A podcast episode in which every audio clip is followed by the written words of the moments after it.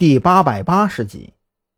很快，主治医生和一名护士一起出现在病房门口。当他们看到张扬如此的状况之后，同样面色郑重起来。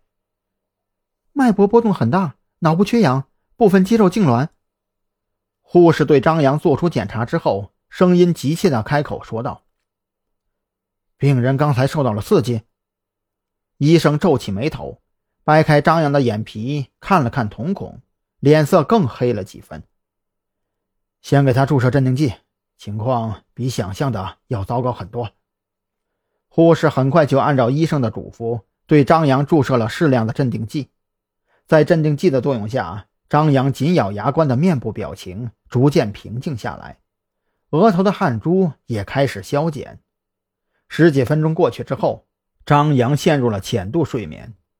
尽管耳边还能听到医护人员的交谈声，可是眼皮却重若千斤，根本睁不开，整个人浑浑沌沌的，甚至无法控制自己的思绪，只能沉浸在各种乱七八糟的思维中，随波逐流。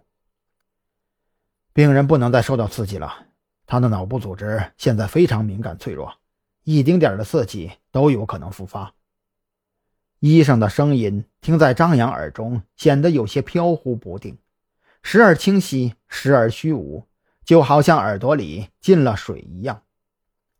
越是听不清楚，张扬就越想努力的去倾听医生到底说了什么。一方面，脑袋里乱七八糟的思绪涌动；另外一方面，耳边声音时断时续，这种感觉折磨的让他想要发狂。终于。也不知道过了多久，张扬感觉整个世界都安静了下来，眼前一片漆黑的情况下，一种说不清道不明的感觉袭上心头，就仿佛自己的思绪成了某种实质化的触手，在这漆黑一片的世界中肆意扩张着。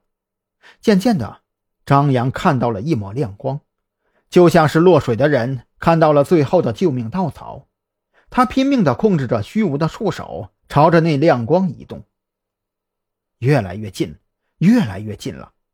时间在这一刻毫无意义。张扬也不知道过去了多久，他终于触摸到了那抹亮光。亮光的背后似乎是一所学校，而自己的视角则是站在高楼的楼顶。突然，视野一阵的天翻地覆，失重感传来的同时，张扬下意识的惊呼了一声。啊！伴随着一声惊呼，他整个人从床上坐了起来。就在刚才，就在即将坠落到地面的瞬间，他看到了一张熟悉而又恐怖的脸。他依稀记得那块用粉笔画着尸体坠地形状的水泥地，可不就是临海市警校吗？那脸的主人自然就是……你醒了，喝点水吧。蓝雨桐的声音及时响起，温柔中略带疲惫的声音驱散了张扬的惊慌失措。从蓝雨桐手里接过水杯，张扬将水一饮而尽，这才反应过来，不知不觉居然已经到了晚上。现在几点了？张扬的手机并不在身边，只能开口问蓝雨桐：“九点半了，你睡了八个多小时。”蓝雨桐看了一眼手机时间，顺手按响了红色警铃。医生交代，你醒了就叫他过来。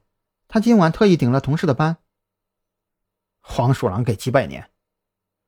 张扬有些不忿，他甚至怀疑医生给自己注射的镇定剂里含有其他某些成分，要不然如何解释浅度睡眠中如同鬼压床一样的感觉呢？自己之前可从来没有出现过这种症状。